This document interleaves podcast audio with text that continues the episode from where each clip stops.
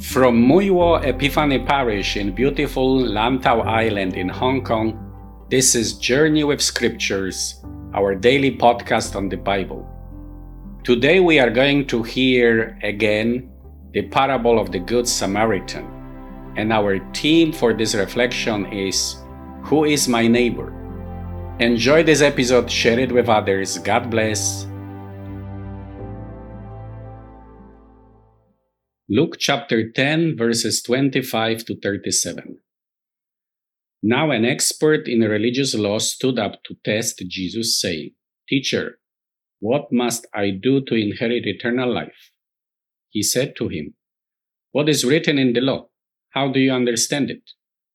The expert answered, Love the Lord your God with all your heart, with all your soul, with all your strength, and with all your mind and love your neighbor as yourself. Jesus said to him, You have answered correctly. Do this and you will live. But the expert, wanting to justify himself, said to Jesus, And who is my neighbor? Jesus replied, A man was going down from Jerusalem to Jericho and fell into the hands of robbers, who stripped him, beat him, and went off, leaving him half dead. Now, by chance, a priest was going down that road, but when he saw the injured man, he passed by on the other side. So too a Levite, when he came up to that place and saw him, passed by on the other side. But a Samaritan who was traveling came to where the injured man was, and when he saw him, he felt compassion for him. He went up to him and bandaged his wounds, pouring olive oil and wine on them. Then he put him on his own animal, brought him to an inn, and took care of him. The next day he took out two silver coins and gave them to the innkeeper, saying, Take care of him, and whatever else you spend, I will repay you when I come back this way. Which of these three do you think became a neighbor to the man who fell into the hands of the robbers? The expert in religious law said, the one who showed mercy to him. So Jesus said to him, Go and do the same. For more than half an hour, 38 respectable, law abiding citizens watched a killer stab a woman in three separate attacks.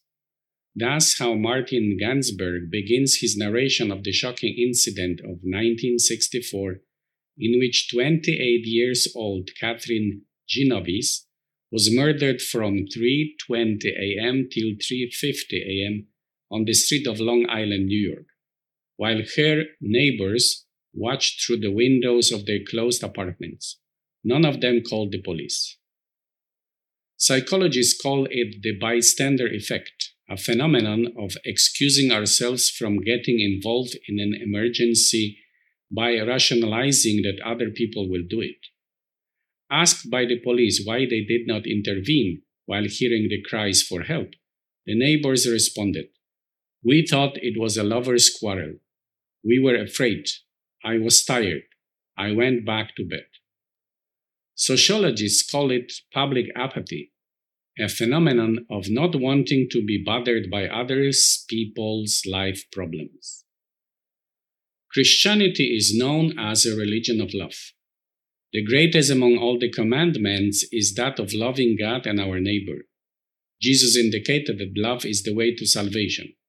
Do this and you will live, said Jesus to an expert in the law, asking about the means to inherit eternal life. Knowing all that, however, does not prevent us from slipping into the bystander attitude or public apathy. Why? One part of the blame is placed on our always in a hurry attitude. We are so in rush these days into our responsibilities and duties that we do not find the time to stop and see the people around us crying for help. The other part of the blame talks about the syndrome of compassion fatigue. We have been overwhelmed by so many requests for help that we cannot bear it any longer. Our hearts got hardened. But there is a problem with such an attitude. We tend to forget the truth that one day it will be us who will cry for help.